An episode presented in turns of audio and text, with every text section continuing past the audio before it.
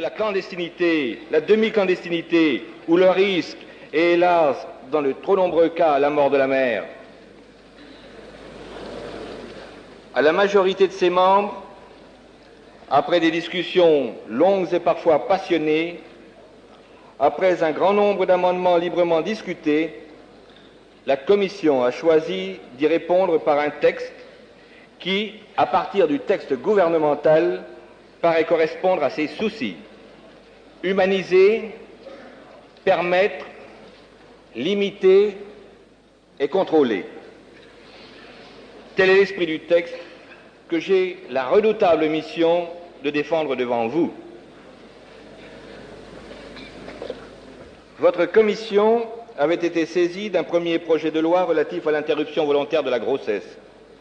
Elle avait jugé, le 21 juin 1973, qu'elle ne pourrait procéder à l'élaboration d'un dispositif législatif sans avoir rassemblé au préalable les éléments nécessaires à l'établissement d'un rapport complet.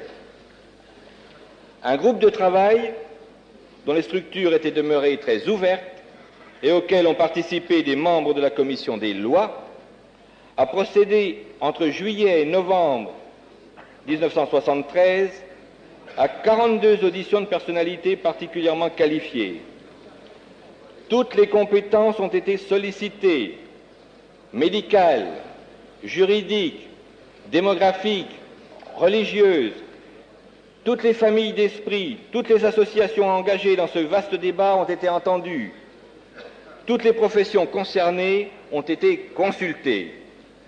Au total, c'était un débat de 60 heures qui a engagé 154 participants au cours de 13 séances de travail. Le tout a été consigné dans un rapport de plus de 500 pages.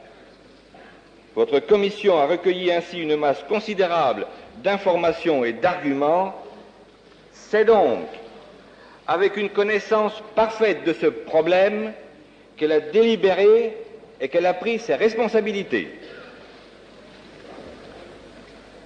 Certains ont émis l'idée que seul le recours au suffrage universel direct, à la voix populaire, pourrait nous permettre de sortir de l'impasse et mettre un terme à une querelle qui pèse sur la vie publique depuis de longues années.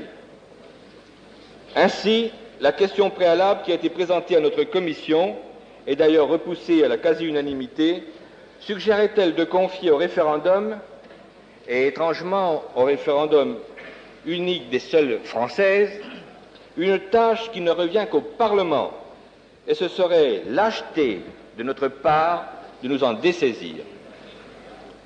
La Commission a aussi repoussé dans le même esprit une motion de renvoi, car elle l'a estimé, après tous les travaux, être suffisamment informée et elle ne souhaite pas voir retarder la discussion d'un projet dont l'urgence est manifeste. Nous vivons actuellement sur des schémas d'un autre âge et d'une autre société. Le Code pénal de 1791, celui de 1810, une loi prise en 1920 au lendemain de la guerre dans un but de redresser une natalité chancelante, loi très dure dont l'application a poussé jusqu'à l'arrêt de mort et il n'est plus possible de l'appliquer.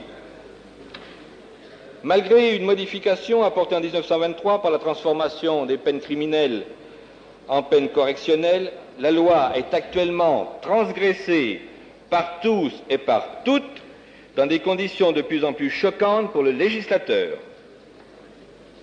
Où en sommes-nous en 1974 Aucune poursuite n'a été engagée et Monsieur le Président de la République, dans sa conférence de presse du 25 juillet dernier, a déclaré que le gouvernement n'entreprendrait plus de poursuites dans l'attente du vote du Parlement. Au préalable, je vous signale que la loi d'amnistie votée par notre Assemblée le 10 juillet avait accordé l'amnistie de toutes les condamnations prononcées à l'encontre des femmes cette situation de liberté quasi totale n'est plus tolérable. Avant de passer à l'examen de la loi proprement dite, je voudrais encore signaler que notre Assemblée vient d'adopter il y a quelques jours seulement une loi modifiant et aménageant la loi de 1967 relative à la régulation